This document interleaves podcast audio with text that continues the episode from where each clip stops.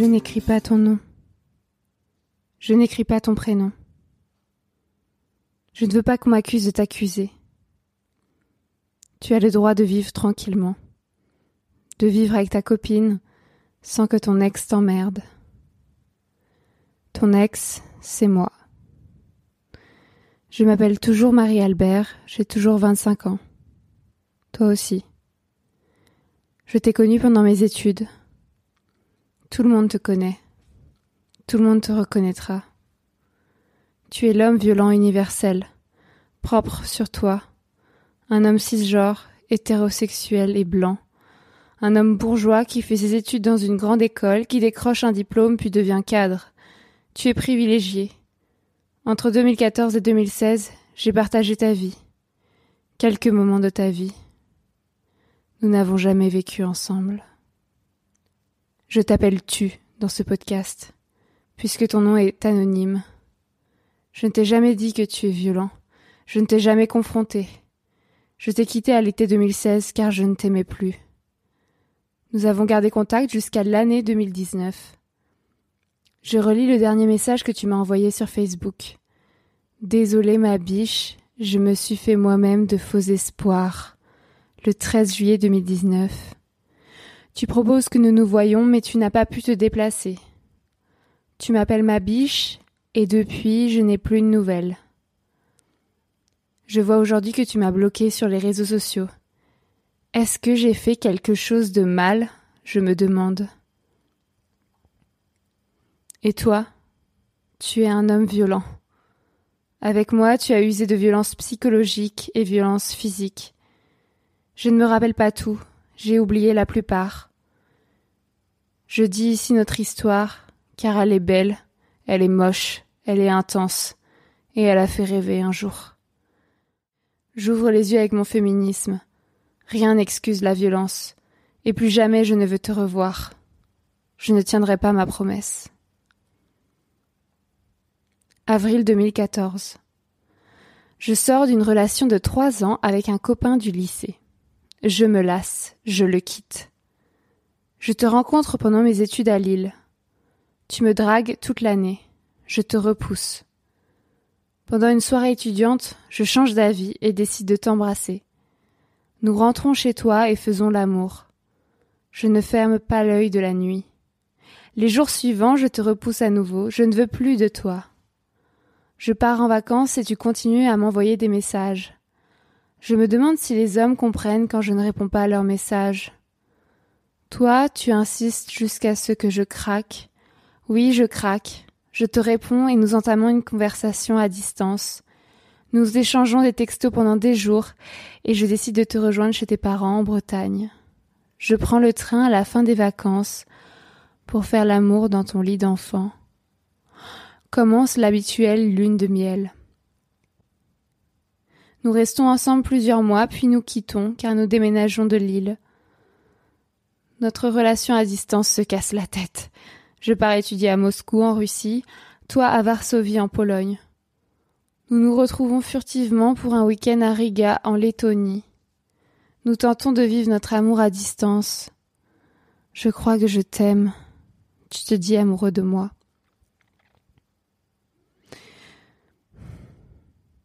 Janvier 2015. Je prends l'avion pour te retrouver en Pologne. Je passe plusieurs jours avec toi à Varsovie. Nous sortons faire la fête avec tes amis Erasmus. Un soir, nous dansons dans une boîte de nuit bien loin de ton appartement. Nous buvons et nous décidons de nous séparer momentanément pour draguer chacun et chacune de notre côté dans la fête. C'est une blague. Nous nous retrouvons une heure plus tard sans avoir dragué personne. Nous sortons pour rentrer à la maison. Devant la boîte de nuit, je rencontre un homme inconnu avec lequel je rigole quelques minutes. Quand j'interromps notre conversation pour te retrouver, tu as disparu. J'avance jusqu'à l'arrêt de bus sans te trouver. Je n'arrive pas à t'appeler, je n'ai plus de batterie. J'attends longtemps, dans le froid, sous la neige, je me sens désespérée. Je prends finalement un taxi pour rentrer seule à ton appartement. Je retrouve ta chambre vide, tu n'es pas rentré. Je m'allonge dans le lit et m'assoupis rapidement. Tu rentres plus tard, toujours ivre. Tu me réveilles et t'énerves. Quelque chose de très grave s'est passé. Tu me dis. Tu refuses de m'en dire plus. Tu me hurles dessus pour une raison que j'ignore. Tu me menaces et me fais passer pour responsable de la situation. À un moment, tu prends ma valise ouverte, remplie de mes affaires, et tu me la jettes dessus. Tu me fais mal. Je ne comprends rien. Je reprends mes affaires éparpillées par terre, je les range une à une dans ma valise. Je me prépare à quitter cet appartement, je veux partir. Je ne me sens plus en sécurité. Tu t'accroches à mes poignets et me supplies de rester. Je ne me rappelle plus ce que tu me racontes. Je décide de rester et nous nous endormons. Le lendemain matin, tu continues ton délire. Tu me répètes Quelque chose de très grave s'est passé hier soir. Je demande quoi? Tu me racontes être entré à pied depuis la boîte de nuit, située très loin. Tu es tombé sur deux hommes qui t'ont agressé. Tu t'es défendu et tu les as frappés. Tu as tué l'un d'entre eux en donnant un coup trop fort. Il est tombé et il ne s'est pas relevé. Tu es rentré après. Cet accident explique ton état psychologique. Il explique ta violence. Je te crois. Je suis choquée. Je te propose de nous rendre au commissariat pour tout raconter à la police. Tu refuses. Quelques heures plus tard, tu changes de version. Tu as tout inventé. Tu n'as croisé personne en rentrant. Tu n'as tué personne. Je ne comprends pas. Je me sens démunie. Je me sens soulagée. Nous ne reparlons pas de ta violence physique envers moi. Je repars quelques jours plus tard en Russie. Cet épisode violent n'est pas le seul. Juin 2015. Je quitte Moscou pour te rejoindre de nouveau à Varsovie. Nous nous rendons dans une nouvelle boîte de nuit avec tes amis. Nous buvons des bières. Elles sont gratuites si commandées avant minuit. Je me rends aux toilettes sans te le dire. Dès que je disparais, tu me cherches. Tes amis te rassurent, je suis aux toilettes. Tu décides de m'attendre devant. Mais je viens d'en sortir et tu ne m'as pas vu. Et je ne t'ai pas vu. Je ne te trouve nulle part. Je vais danser, puis je sors sur la terrasse. Je fais la queue pour prendre une nouvelle bière. L'attente dure longtemps. Dans la cohue, je rencontre des jeunes. Je discute avec plusieurs hommes, je ris un peu. J'atteins le bar où j'obtiens enfin ma bière. Je continue ma discussion avec un polonais ou un anglais, je sais plus. Tout à coup, je sens une main saisir mon col et me tirer violemment vers l'arrière. Tu viens me prendre pour m'éloigner de cet homme. Tu me cries dessus comme si j'étais une enfant. Ça fait deux heures que je t'attends aux toilettes et je te retrouve là. Tu m'accuses. J'essaye de discuter avec toi, mais c'est impossible. Tu me fais la tête. Tu ne parles plus. Un peu plus tard, nous quittons la fête pour entrer à ton appartement. Sur le chemin du retour, tu marches loin devant moi. Je marche lentement. Je crains ta violence à notre arrivée chez toi. Je te perds de vue. Je me retrouve perdue dans Varsovie.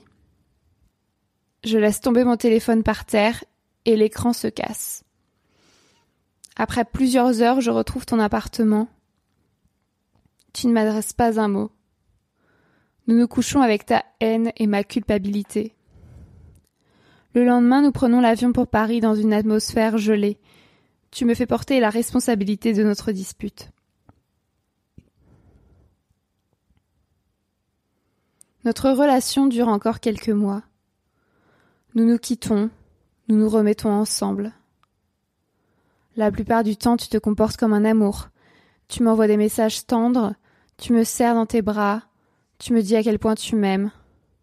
Dès que tu avales de l'alcool, tu deviens un autre homme, tu te montres jaloux, possessif, agressif et violent. Je refuse de t'accompagner en soirée désormais. Nous faisons la fête chacun, chacune de notre côté. Le matin, je retrouve parfois sur mon téléphone des messages alcoolisés que tu m'as laissés pendant la nuit, tu enregistres ta voix pendant de longues minutes pour me répéter que tu m'aimes et me supplier de te garder comme copain, sinon tu vas mourir, etc., etc. Tes messages sont décousus, insensés. Je ne les écoute plus. À l'été 2016, je te quitte définitivement. Tu ne supportes pas la rupture et m'accuses de coucher avec d'autres hommes. Nous reprenons contact quelques mois plus tard. Je crois que nous redevenons amis. Novembre 2017. Je te rends visite à Strasbourg où tu étudies. Je passe quelques jours avec toi, nous dormons et couchons ensemble quelquefois. Un soir, nous rendons visite à un de tes amis. Nous buvons et fumons dans son appartement. Il est dépressif. Il nous propose des médicaments, des antidépresseurs et des anxiolytiques une drogue. Tu en prends volontiers. Vous m'incitez à en prendre. Tu verras, ça te détendra, vous me dites. Je refuse. Vous me traitez de dégonflé, de nul, de chiante.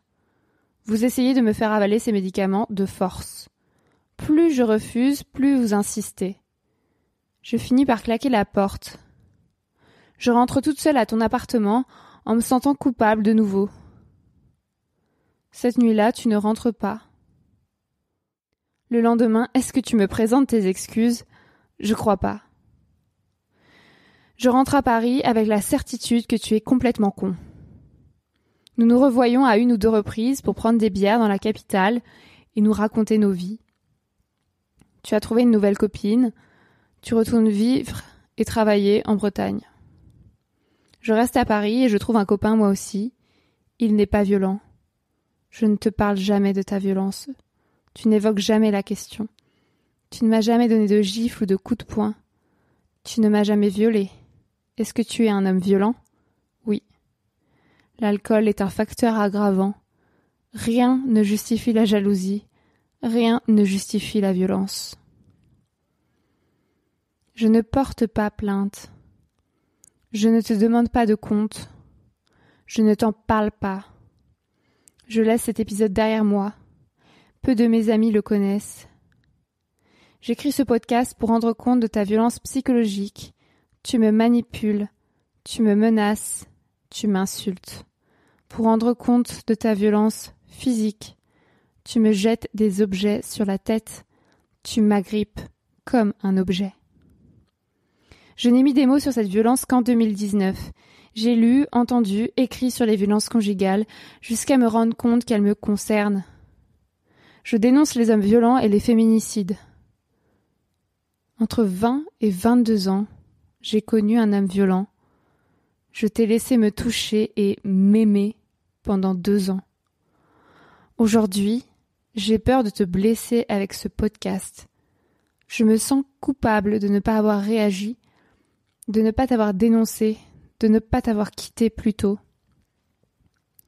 Je suis convaincue que tu montres la même violence avec ta copine actuelle, avec les précédentes, avec les suivantes. Je suis convaincue que tu bois encore de l'alcool. Est-ce que je saurais me défendre la prochaine fois? Est-ce que je saurais dire stop? Est-ce que mon entourage saura voir la violence dans mon couple? Je ne crois pas. Je me demande moi-même si je n'ai pas été violente avec mes conjoints, parfois. Est-ce que je suis une femme violente? Je me sens coupable de t'accuser. Est-ce que je dois publier cet épisode? Je doute de tout, surtout de moi. Ce dont je ne doute pas, c'est que tu es un homme violent. Et toi, chère auditorice, je te parle à toi maintenant. Tu viens d'écouter l'épisode 4 de mon podcast Marie sans filtre. Je le dédie à toutes les personnes victimes de violences, à tous les hommes violents, qu'ils puissent m'écouter et m'entendre. Penses-tu que le couple engendre la violence, que toutes les violences ne se valent pas, que mon histoire est grave? Écris-moi sur les réseaux sociaux, partage ce podcast autour de toi, je crains de ne pas être la seule à raconter cette histoire. Je crains de ne pas être la seule à culpabiliser et à douter. Peut-être un jour, je n'aurai plus peur.